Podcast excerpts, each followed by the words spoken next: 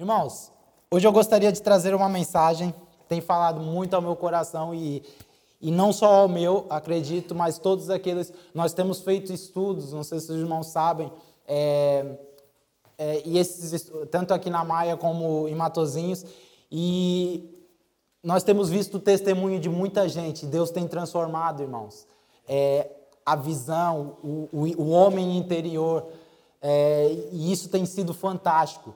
Por quê? Porque nós temos entendido que não é sobre fazer algo, é sobre estar na presença de Deus.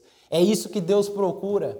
É, muitas vezes nós queremos fazer muitas coisas, né? Muitas vezes nós queremos é, fazer a obra na igreja e queremos ajudar e queremos, mas tudo que Deus procura é que nós estejamos na presença dele. O que ele quer é que nós tenhamos intimidade, sabe? Quando os irmãos saem para a rua, quando os irmãos estão no convívio com os vossos amigos ou no vosso trabalho e alguém pergunta para você: quem é esse Deus que serve? Quem é esse Deus que você serve?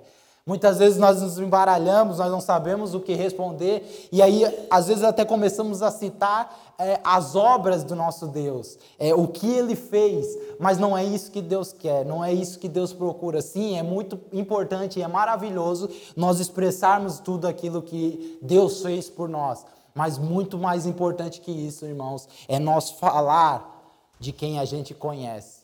Muito mais importante que isso é nós termos intimidade a tal ponto de quando alguém nos questionar dessa forma, nós falarmos: olha, senta aqui, eu vou te apresentar esse Deus, eu vou falar quem Ele é.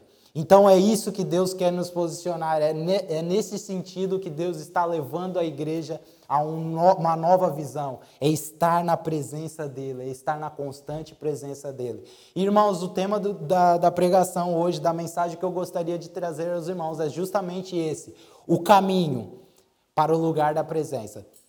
Olha só, irmãos, última vez que eu estive aqui, eu estive eu falei da do conceito de paternidade, né? Quando nós somos salvos, o Senhor Jesus Cristo, o Filho mais velho, insere em nós esse conceito, que, claro, é proposto por Deus.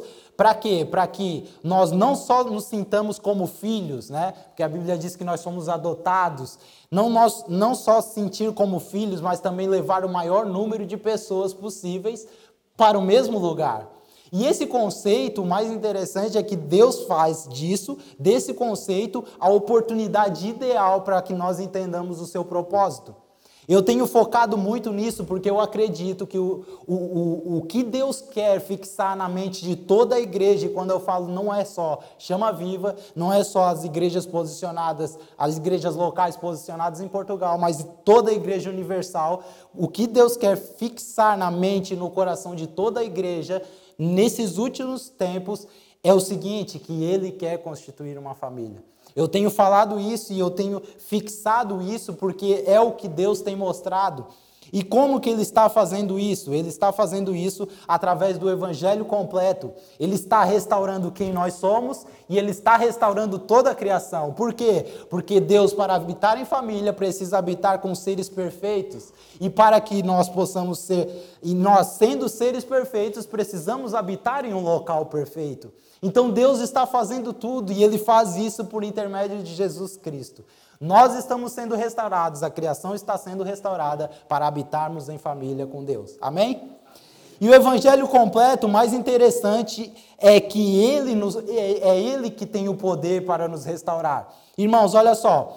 Deus, no evangelho completo, ele fala que nós somos salvos pela graça e isso não vem de nós, é mediante a fé que nós temos em Cristo Jesus. Então nós já não somos seres que, estavam, que, estamos, que estávamos lançados à condenação eterna. Pelo contrário, pelo sangue e sacrifício de Jesus, agora nós fomos transportados para a sua maravilhosa luz. Nós somos justos diante de Deus por intermédio do sangue de Jesus Cristo. E isso o Evangelho chama de Evangelho da graça. Aí nós, aí, mas Deus não para por aí. Ele nos apresenta o evangelho do reino. E o que é o evangelho do reino? Quando nós entendemos que nós somos salvos pela graça, nós entendemos que Deus tinha um plano. E qual era o seu plano? Efésios, ele nos dá uma clara visão de qual era o plano de Deus. Eh, em Efésios 1, Paulo fala assim: "Olha, o Senhor Deus fez um plano E esse plano era o seguinte: ele vos elegeu, ele vos adotou e ele vos redimiu. O homem está restaurado, ou o homem está sendo restaurado. Esse era o plano de Deus. Mas só que o homem não fica aí, não fica por aí. A partir do momento em que o homem está sendo restaurado e ele tem esse entendimento, Deus nos coloca no seu propósito. É aí que entra o evangelho do reino. Evangelho do reino fala de posição, onde a igreja está posicionada. A Bíblia diz que esse mesmo sangue que nos livrou da condenação eterna e nos purificou e nos levou à eternidade, está nos levando à eternidade com Deus, é o mesmo sangue que nos fez um reino de sacerdotes. Vocês já viram no, lá em Êxodo, irmãos? Deus fala para Moisés: Moisés, constrói uma tenda. Todos já ouviram essa história? A tenda era composta, vamos supor, olhando para essa igreja, Lá no fundo da igreja era o pátio dessa tenda. No meio, onde os irmãos estavam, era o santo lugar. E aqui, vamos supor, era o santíssimo lugar. Neste lugar tinha uma arca, como se fosse um baú. E esse baú representava a presença de Deus. Aqui só o sumo sacerdote poderia entrar, e ele teria que, e ele só poderia entrar uma vez por ano e totalmente purificado. Ele entrava com uma espécie de uma corda e um sininho nas suas vestes, para que o, o pessoal lá de fora constantemente estivesse vendo se, eles, se ele ainda estava vivo, porque a santidade lá dentro deste lugar era tremenda, que eles não poderiam ser encontrados com nenhum pingo de pecado. Neste lugar era mais ou menos onde acontecia a cerimônia dos cultos, e os sacerdotes, ou seja, os filhos ou os descendentes desse sumo sacerdote, eles poderiam fazer todo o serviço cultual. E lá também, lá no caso no pátio, também apenas os sacerdotes poderiam entrar e lá acontecia todo o sacrifício, onde os animais eram mortos para purificação do pecado do povo. Amém? Então, irmãos, um sacerdote ele tinha uma função específica e qual era? Trazer a presença de Deus para o povo. Agora a Bíblia diz em Apocalipse que nós somos comprados com o preço de sangue para sermos um reino de sacerdotes. Então nós, como filhos de Deus, temos uma missão específica: trazer a presença de Deus para a humanidade.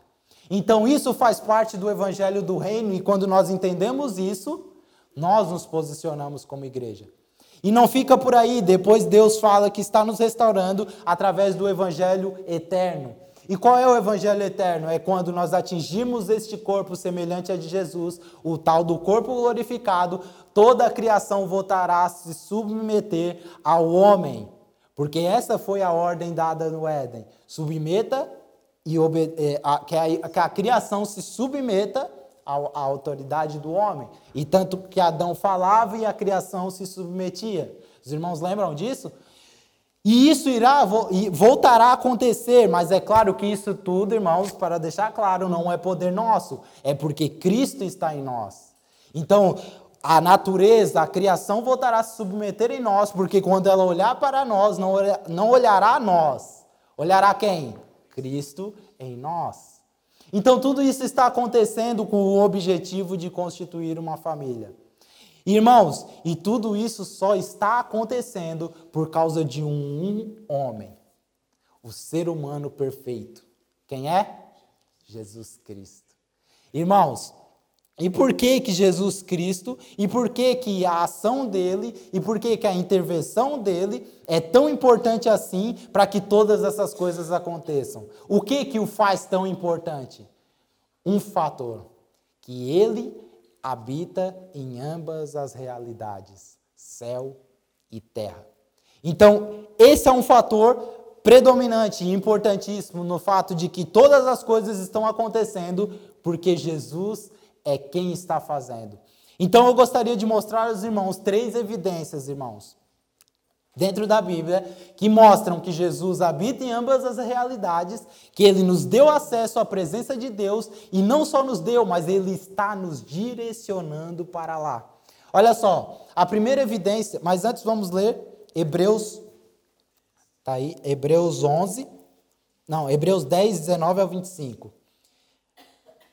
Sendo assim, irmãos, tendo toda a liberdade de entrar no santuário ou no santíssimo lugar, pelo sangue de Jesus, Nele temos um caminho novo e vivo, que ele mesmo inaugurou através do véu, quer dizer, através da sua humanidade. Temos um sacerdote eminente, ou seja, elevado, excelente, constituído sobre a casa de Deus. Aproximemo-nos então de coração reto e cheio de fé, tendo o coração purificado de toda má consciência e o corpo lavado com água pura. Sem esmurecer, continuemos a afirmar a nossa esperança, porque é fiel quem fez a promessa. Velemos uns pelos outros para nos estimularmos no amor e nas boas obras. Não deixemos nossas congregações como alguns costumam fazer. Procuremos antes animar-nos sempre mais, à medida que vedes o dia se aproximar. Irmãos, a primeira evidência que Jesus liga ambas as realidades e que é Ele quem está nos direcionando ao lugar da presença, é que Ele é eterno. Nós vamos ver um versículo que fala sobre isso, olha só. Nós temos que ver que a Bíblia, irmãos, ela não é só literal. literal. Nós não podemos é, lê-la num contexto somente literal. Ela é profética, ela é poética. E dentro disso eu gostaria de mostrar um, um texto e nós vamos olhar numa perspectiva profética, porque é onde esse texto nos direciona. Olha só, diz assim: E você, Belém Efratá, pequena entre os clãs de Judá, de você um sairá para mim, aquele que governará Israel. Então já vemos que é uma profecia. E suas origens são da antiguidade, dos dias da eternidade. Portanto, os entregará até o tempo em que a que estiver de parto tiver dado a luz.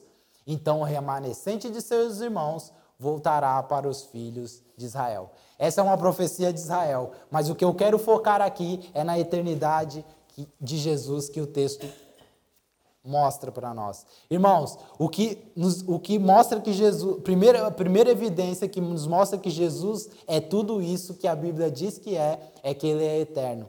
Nós, baseados nesse texto e baseados em outros textos, como façamos o homem a nossa imagem e semelhança, vinde, desçamos e confundamos os homens para que, falando, não entendam é, um, uns aos outros. Ou é, quando fazemos a ligação desses versículos com o versículo 2 de Gênesis, que diz: E o Espírito de Deus pairava sobre a face das águas, nós notamos e nós entendemos que Jesus não só é eterno, não só participou ativamente da criação, porque João falou que todas as coisas foram feitas por ele, para ele e por intermédio dele, mas é ele segundo Paulo em Colossenses, que mantém todas as coisas com vida. É a sua eternidade, irmãos. Não é simplesmente porque ele foi homem ou não é simplesmente porque ele é divino. O seu todo está completando a obra de Deus. Imaginem, irmãos, como se toda a criação, todo o universo, tudo aquilo que Deus criou, como obra de suas mãos, fosse uma árvore e Jesus Cristo fosse as águas vivas. É Ele que manda os nutrientes necessários para essa árvore se manter com vida. Conseguem compreender? Então é isso que está acontecendo. Se nós temos vida, se a criação se mantém em vida, se todo o plano de Deus se mantém em vida, é porque Jesus Cristo, Ele é as, é as águas que, man, que, mandam, que mandam os nutrientes necessários para que tudo permaneça em vida. É por isso que Paulo fala, Ele é antes de tudo e tudo nele subsiste.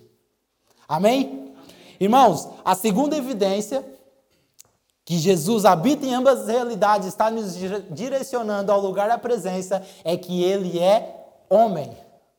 E o mais poderoso é que sua humanidade é tão poderosa quanto a sua divindade. Irmãos, algo que talvez vá chocar os irmãos, mas os irmãos sabiam que Jesus é o único ser humano existente na face da terra, no universo todo. O único o ser humano existente vivo. Por quê? Aí os irmãos vão falar, então nós somos o que? Aliens? Não. Por quê? Se nós olharmos para a Bíblia, o que, que a Bíblia define como homem? façamos o homem a nossa imagem e semelhança. Nós já somos imagem e semelhança? Estamos caminhando para lá. Então, a Bíblia define imagem e semelhança de Deus como o ser humano. Aí nós batemos um erro, irmãos. Por quê? Porque muitas vezes, sei, pelo menos comigo já aconteceu muitas vezes, os irmãos talvez se identifiquem. Muitas vezes a gente fala assim, a gente comete um erro, a gente comete uma falha com um amigo, com ah, mas eu sou homem, né? Eu sou humano. Isso vem da natureza. Mas olha, quando nós olhamos para a Bíblia, nós vemos que Deus não cria nada imperfeito. Certo? E ele criou o homem sendo perfeito. Então, como nós podemos dizer que o fato de nós sermos humanos é o fato de nós estarmos errando? Se Deus criou o ser humano perfeito. A falha está, irmãos, no que nós deixamos entrar. A falha está na natureza que nós deixamos entrar no homem e está modificando o homem. E modificou, né, no caso, para quem não tem Cristo. E não no que Deus criou. Então, Jesus Cristo, a eternidade de Jesus, a encarnação e a sua ressurreição o fizeram pleno. E ele, neste momento, é o único ser humano existente. Nesse contexto. Agora, olhe.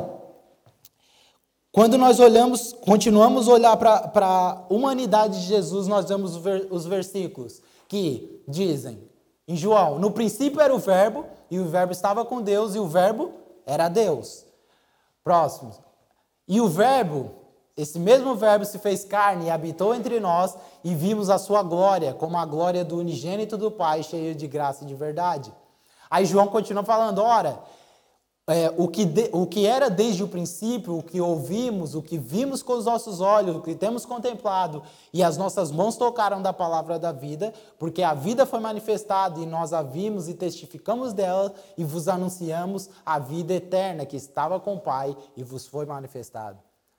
Aqui João mostra as três etapas de Jesus. Ele está dizendo, olha, Jesus é, o Jesus eterno que todos, que alguns conhecem, ele se tornou homem. E o mesmo homem, ele nos deu vida eterna.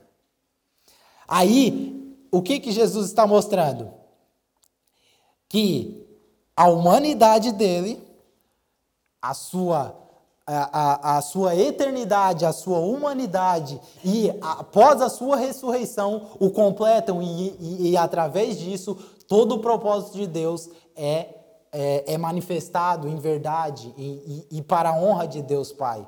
Amém? Agora, esse corpo, irmãos, que Jesus obtém, esse corpo glorificado que todos nós conhecemos e que todos nós é, almejamos tê-lo, ele tem características muito específicas e eu gostaria de mostrar para os irmãos. Olha só, Jesus tem um corpo físico, agora estamos falando do corpo glorificado. Jesus tem um corpo físico de carne e osso, como o nosso. E essa é uma realidade do corpo glorificado. Eu dei alguns exemplos aqui para que os irmãos entendam um pouco. Olha só. Isso já é após a ressurreição de Jesus. O que, que acontece? Eu não sei se os irmãos já leram essa história dos dois discípulos de Maús. Os dois estavam caminhando em destino a Jerusalém, estavam conversando. Olha, é, viu aquele Cristo que fez grandes milagres, grandes prodígios? Os irmãos podem estar lendo para confirmar grandes milagres, grandes prodígios e morreu, mas ninguém mais ouviu falar dele. E de repente Jesus aparece atrás deles e vai caminhando até se aproximar. Quando ele se aproxima deles, ele, ele pergunta: o que, que vocês estão falando? E eles começam a falar: ah, aquele Cristo e tal, e tal, e tal, e tal. Quando eles terminam de falar, Jesus começa a contar a história desde lá de Israel. E ele começa a falar, falar, falar, falar, falar, falar. E eles se maravilham com aquilo, aqueles dois discípulos. E aí eles, eles se maravilham de tal ponto que eles falam: olha, venha, venha dormir na nossa casa, continue a história lá na nossa casa, venha dormir lá. E ele fala: não, eu tenho que ir. Eles insistem tanto que Jesus vai. Chegando lá, irmãos, é, eles, eles preparam o pão, preparam a ceia né, para comerem. E quando Jesus pega o pão e parte o pão, eles reconhecem na hora que era Jesus. Até então eles não reconheceram Jesus, mas quando parte o pão, eles o reconhecem. Por quê, irmãos? Porque quando parte o pão, fala-se de comunhão. Era o que Jesus pregava, era o que Jesus manifestava aos seus discípulos. Então eles reconhecem na hora e no mesmo instante, e aqui nós vemos uma realidade física de Jesus. Qual é? Que Jesus come, como todos nós. Logo, o corpo glorificado irá comer, graças a Deus. Amém? e no mesmo instante que eles estão ali comendo, é, quando eles reconhecem a Jesus Cristo ali naquele momento, a Bíblia diz, e, e o versículo diz mesmo assim: Jesus se torna invisível e eles não veem mais, que é uma realidade do corpo glorificado. Ou seja, no mesmo momento que ele está comendo, no mesmo momento ele desaparece do nada, ou seja, não se limita às leis da física. E depois tem várias outras aparições de Jesus. Ah, tem a situação de Tomé também, Tomé fala assim: Eu não acredito que Jesus é, ressuscitou. Eu só acreditaria se eu visse os buracos, os cravos da sua mão, os buracos da sua mão. E Jesus aparece para ele e fala: Tomé, toque nos. E ele fala: Verdadeiramente és tu, filho de Deus, que apareceu para nós. Essa é uma realidade, então, é, do corpo glorificado, que Jesus Cristo é, tem um corpo físico. É, e outra realidade é que tem um corpo espiritual. Como eu falei, se tornou invisível. Jesus Cristo, após a sua ressurreição, ele aparecia do nada para os discípulos. É, quando, quando ele vai ter com os discípulos, com os apóstolos, depois, da, depois de sair do túmulo, ele atravessa a porta, né? Eles falam, entre então.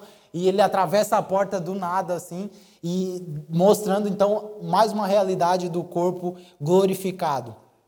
Amém? Então, essa é a segunda evidência, irmãos, que Jesus Cristo, ele tem ele é homem e ele é eterno.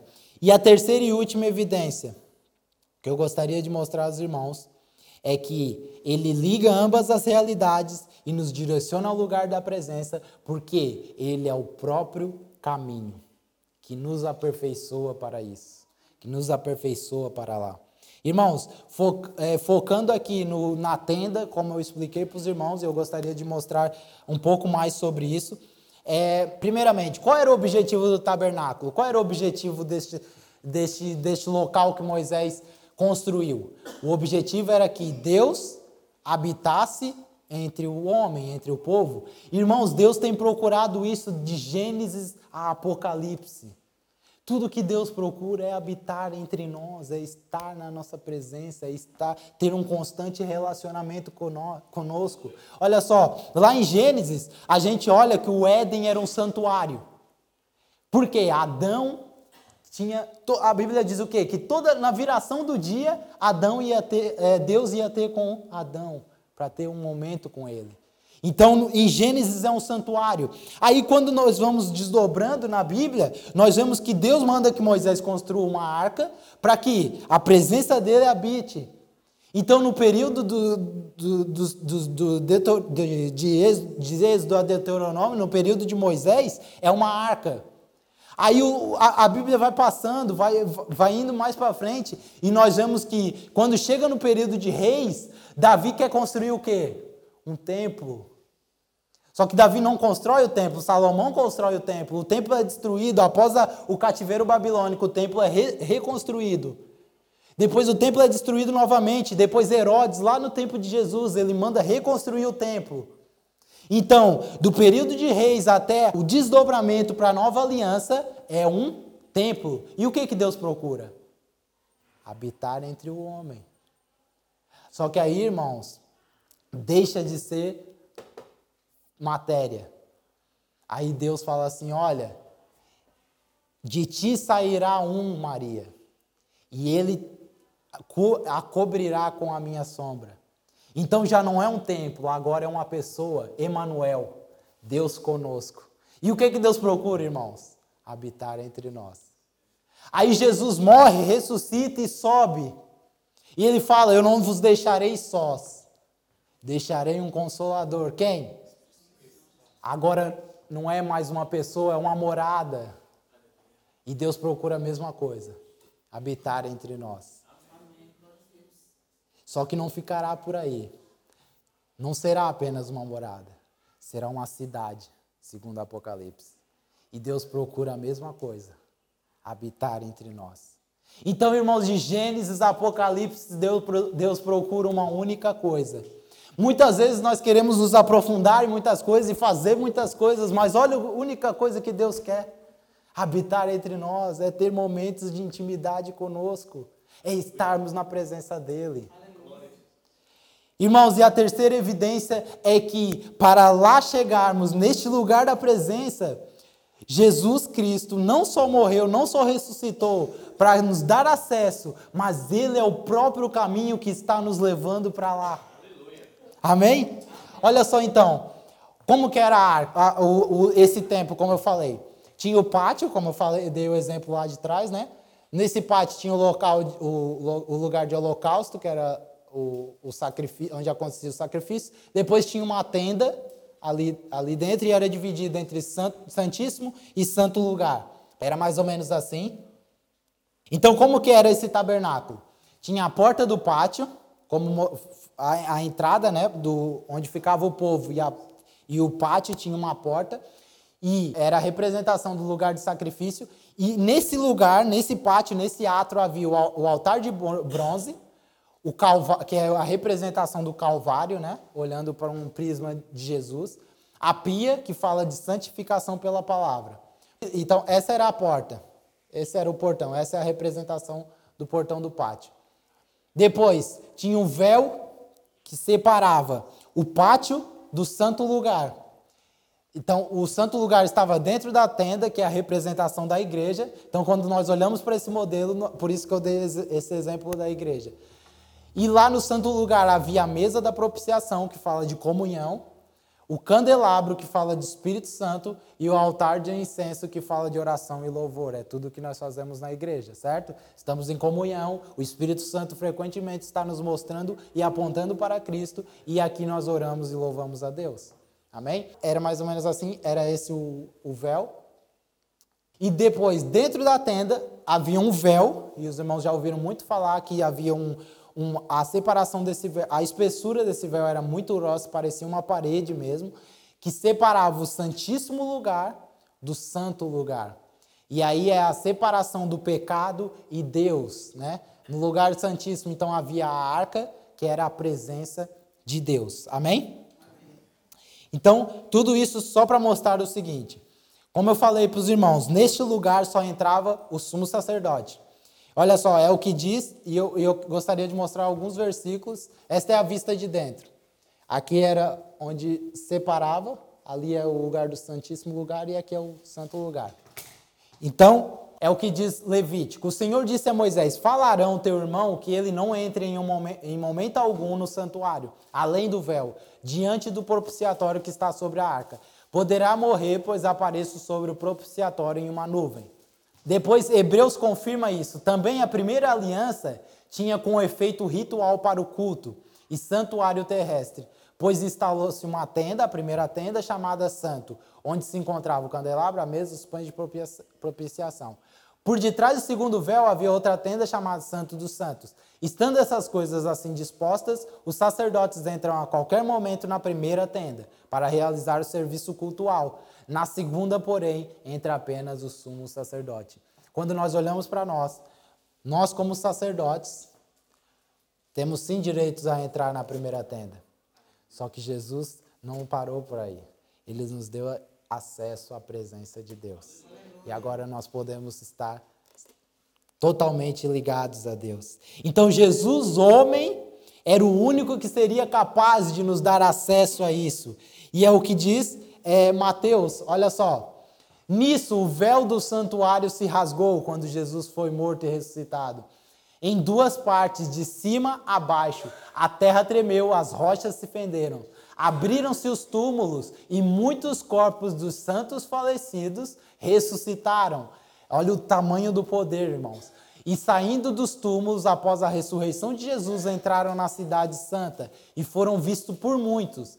O centurião que, os que guardava Jesus, ao verem o terremoto e tudo mais que estava acontecendo, ficaram muito amedrontados e disseram: de fato, este era o Filho de Deus. Porém, irmãos, ele não entrou num tabernáculo feito por mãos humanas. Porque quando Moisés construiu essa arca lá no Antigo Testamento, Deus falou: Olha, Moisés, cuide para fazer segundo o modelo que eu vou te dar. Então já existia esse modelo, e esse modelo existia no céu. Por isso que Jesus não entrou no, no, no, em algo feito por mãos humanas. Ele entrou no acesso da bendita presença do Deus Pai. A Bíblia diz que ele está à destra de Deus e nos dá acesso a isso. Olha o que diz. Cristo não entrou no santuário feito por uma humana, réplica do verdadeiro, e sim no próprio céu, a fim de comparecer agora diante de Deus a nosso favor. E com que direito que ele entrou? Hebreus diz que ele entrou através. É, nós sabemos que Jesus é da tribo de Judá. E somente os da tribo de Levi poderiam entrar, né? Ser, é, somente os da tribo de Levi é que são sacerdotes e poderiam entrar para é, fazer todo esse serviço. Mas a Bíblia diz em Hebreus que ele entrou segundo a ordem de Melquisedeque. E Melquisedeque, irmãos, rapidamente falando sobre isso, ele é antes da lei. Ele é antes de Levi. Ele é antes de Abraão. Melquisedeque era um representante ou um sacerdote para toda a humanidade. Todos que quisessem se achegar a Deus, todos os homens que quisessem se achegar a Deus antes mesmo de Israel existir, procuravam esses sacerdotes, como Melquisedeque. E Jesus, a Bíblia diz que Jesus é sumo sacerdote segundo a ordem de Melquisedeque. Então já não está ligado apenas a um povo. Todos nós temos acesso a Deus por intermédio de Jesus Cristo. Amém? Então foi com esse direito que ele entrou no santo, no santíssimo lugar. E agora, por isso, ele é capaz de salvar totalmente aqueles que, por meio dele, se aproximam de Deus, visto que ele vive para sempre para interceder por nós. Amém? Irmãos, o mais poderoso, sabe o que, que é? É que ele fez tudo isso sendo homem. A humanidade de Jesus. E ele é o próprio caminho que está nos direcionando para o mesmo lugar o lugar que ele está, na presença de Deus plena, é para lá que ele está nos levando. Por mais que nós tenhamos dificuldades, por mais que nós tenhamos muitas falhas, nós falamos, não, eu não consigo, eu não, eu não, eu não, eu, eu não consigo ler a Bíblia, eu não... ele está nos levando para lá. E é a palavra dele que está em jogo, não é a nossa incapacidade. Se ele falou, ele é fiel para cumprir. Amém?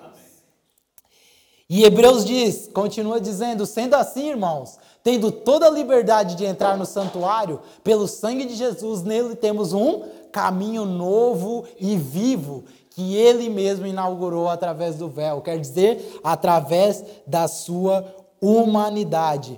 Então, ao entrar no, no, no, no santo lugar, no tabernáculo celestial, Cristo mostrou que ele é o caminho, a porta do pátio, a verdade a entrada do santo lugar e a vida, o santíssimo lugar. Amém? Aí Tomé, curioso, falou assim: Senhor, como que nós podemos conhecer o caminho? Aí Jesus disse: Eu sou o caminho, a verdade e a vida. Irmãos, a palavra caminho no original é derer, que significa acesso ao Criador. Então Jesus Cristo não só nos deu vida, mas Ele está nos direcionando à presença plena de Jesus. Então, uma, e aí, uma vez habitando em ambas as realidades, o Espírito de Deus testifica que o nosso espírito, com a marca de um carimbo, que realmente nós estamos indo para este lugar. Amém? E não só estamos indo, mas nós estamos sendo aperfeiçoados, irmãos. Uma novidade para você que não acredita: você será perfeito. Quer você acredite ou não, quer você tenha muitas falhas ou não, você será perfeito. Porque Deus falou e é Jesus Cristo quem está fazendo isso. Amém?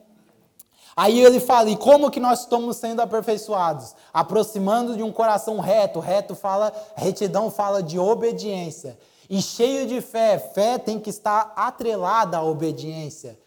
Tendo o coração purificado de toda má consciência, mente renovada, e corpo lavado com água pura, palavra dentro, coração renovado, sem desanimar, continuemos a afirmar a nossa esperança. Qual? Já falamos sobre isso. porque é fiel quem fez a promessa. Olha só, é fiel quem fez a promessa. Pensemos uns nos outros a fim de estimularmos o amor e as boas obras. E já lemos esse, esse contexto. Irmãos, mas antes de entrar, de, de darmos continuidade, já estamos chegando ao fim. Qual é a nossa esperança? Vendo tudo isso, qual é a sua esperança? Onde está alicerçada a sua esperança? Qual é a esperança de todo cristão? Ou qual deve ser? A nossa esperança está alicerçada, ou está ligada, ou está fundamentada no fato de que muito em breve nós seremos semelhantes a Ele. Mais nada. É por isso que você permanece sendo cristão. É por isso que você permanece vindo na igreja. Porque o seu coração, o seu espírito, a sua alma está sedenta e ansiando. E tudo em você está dizendo: muito em breve, muito em breve, muito em breve, nós seremos semelhantes a Cristo. Essa é a nossa esperança, é por isso que nós continuamos essa jornada, irmãos.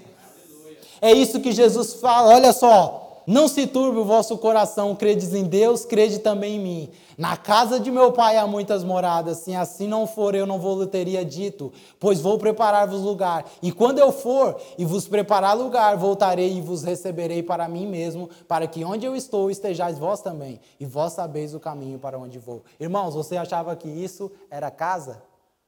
Você achava que isso era palácios no céu? Está falando de um corpo glorificado. Não se turbe o vosso coração, porque eu, Jesus Cristo, estou preparando uma nova morada para o Espírito.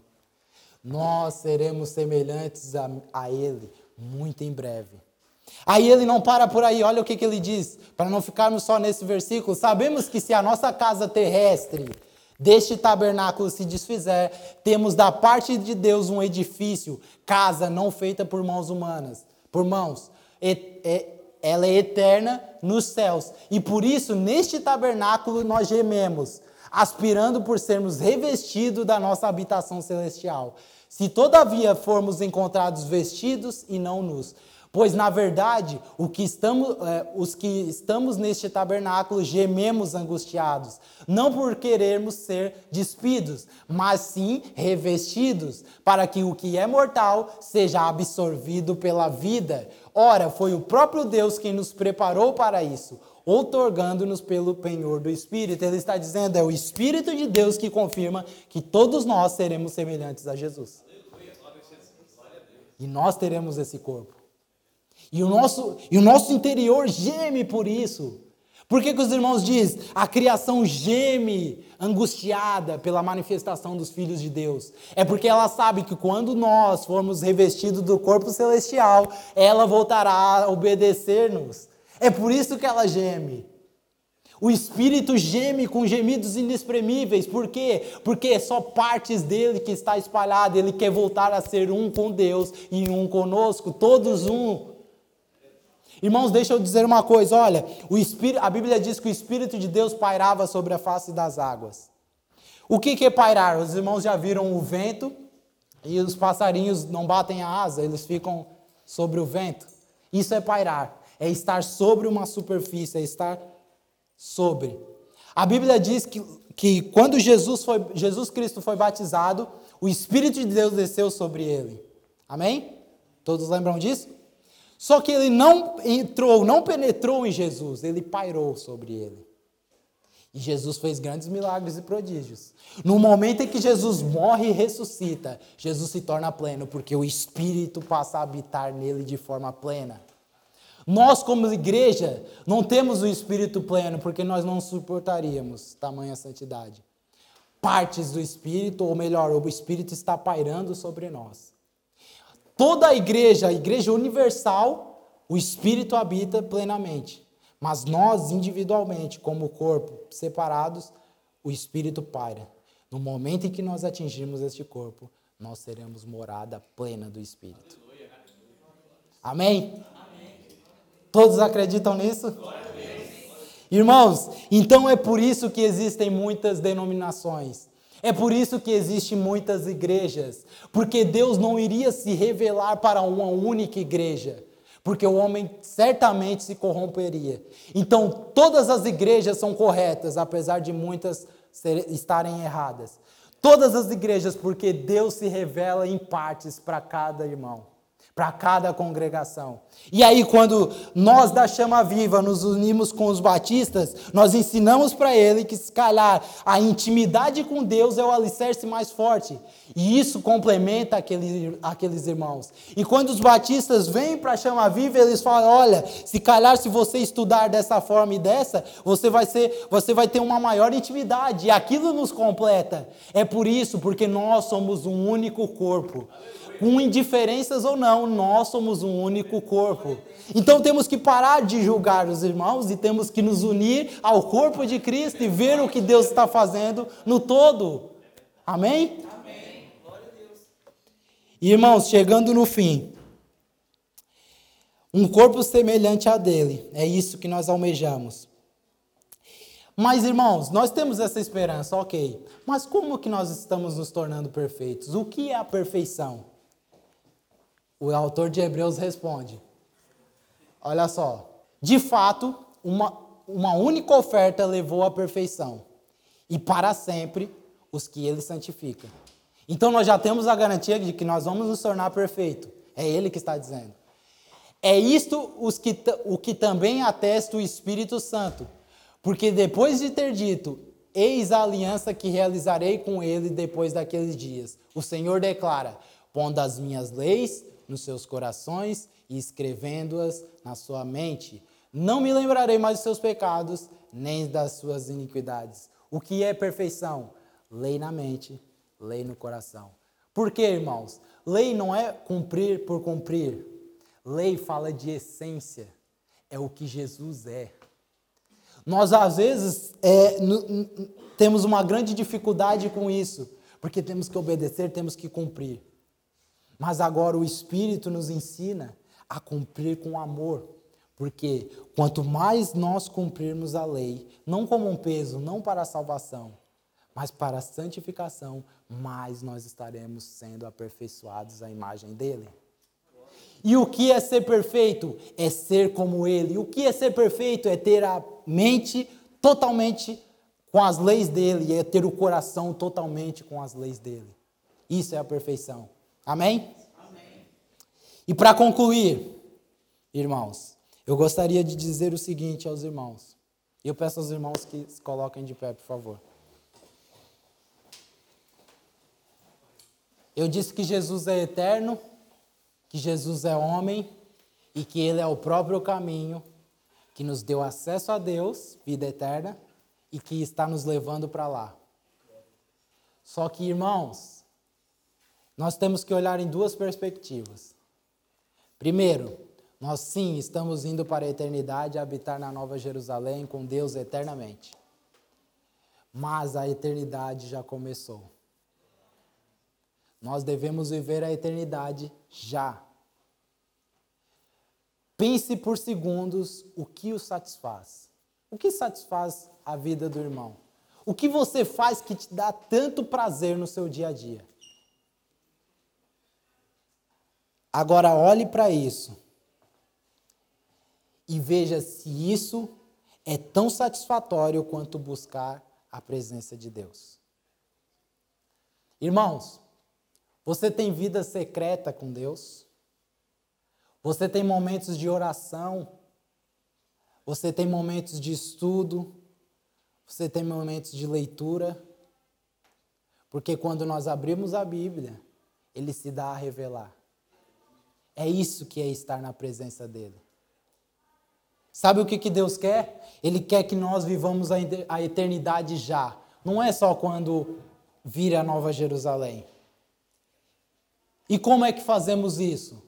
Tempo secreto, estudo e manifestando os nossos dons, edificando a igreja, mostrando para a igreja que esse é o caminho. Por isso eu incentivo os irmãos, e essa conferência que eu apresentei é em prol disso. Nós, da igreja de Leicester, temos lutado e batalhado muito para isso. Para que os irmãos todos, eu não conheço a vida e nem estou julgando, aqui é mais um incentivo. Para que todos nós entendamos que, ou melhor, o quão prazeroso é estar na presença de Deus Sabe, irmãos, quando a gente tem só um gostinho de estar na presença dele, todos os, os restantes dos outros dias, nós começamos a sentir falta. Sabe quando você tem prazer em uma coisa? Eu gosto muito de jogar futebol.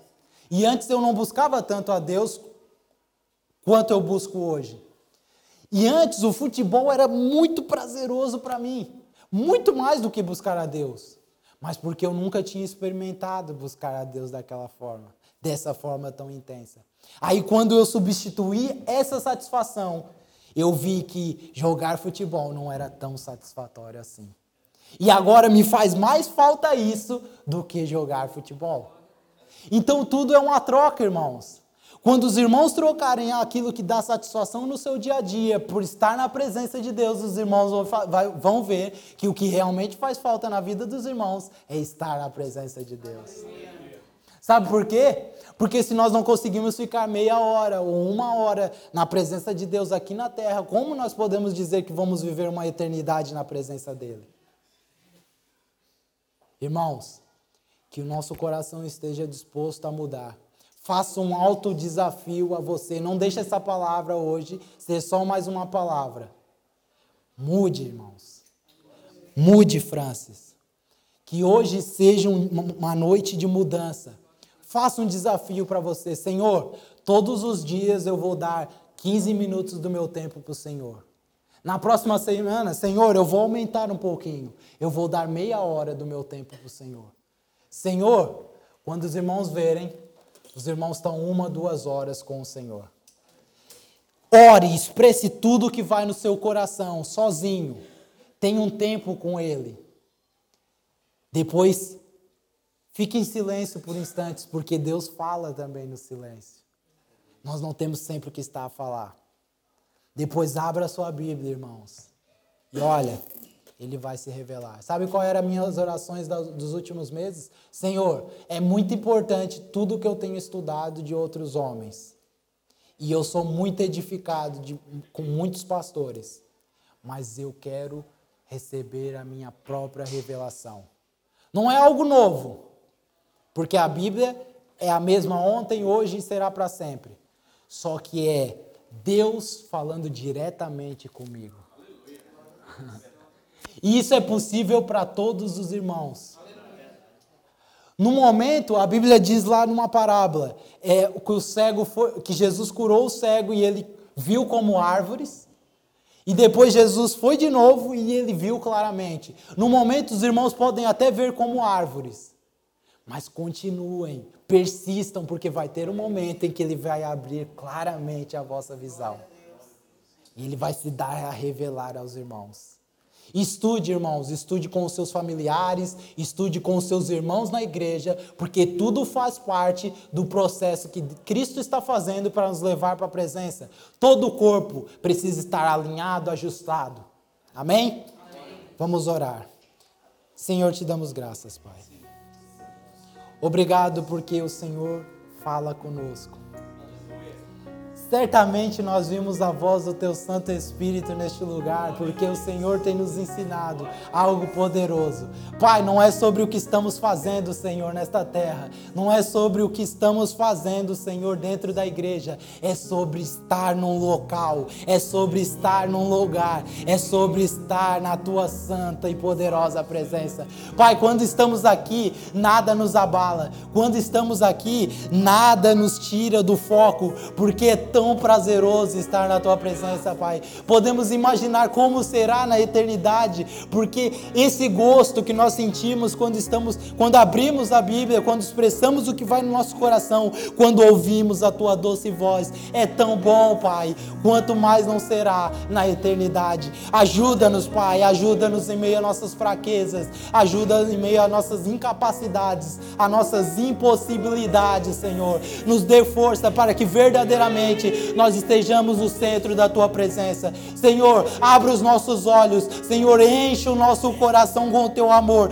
Queime em nós, Pai, o teu fogo, para que verdadeiramente nós não queiramos estar em outro lugar. Senhor, quando a tua igreja entender que é na tua santa presença que nós devemos estar, Pai, verdadeiramente mudanças acontecerão. Portugal será salvo. Quando a igreja entender a posição que ela deve estar, idolatria não existirá mais e nós teremos poder e autoridade para fazer o que o Senhor quer que faça. Senhor, é no teu santo lugar, é na tua santa presença que nós somos vocacionados para algo, algo, para uma missão. Pai, em nome de Jesus nós te damos graças, porque hoje o Senhor visitou cada coração. O Senhor nos trará mudanças, Pai. Nós já não seremos o mesmo. Todos os dias o Senhor, o teu Santo Espírito, nos incomodará em nossa casa, para que nós abramos a nossa Bíblia e ouçamos a tua voz. Pai, ajuda-nos, ajuda-nos nessa caminhada, que possamos per como os corpos e que possamos ter a nossa esperança fixada em coração e mente, que muito em breve nós seremos semelhantes a Ti, Cristo Jesus. Em nome de Jesus te damos graças, em nome de Jesus. Amém, irmãos. Eu agradeço a oportunidade.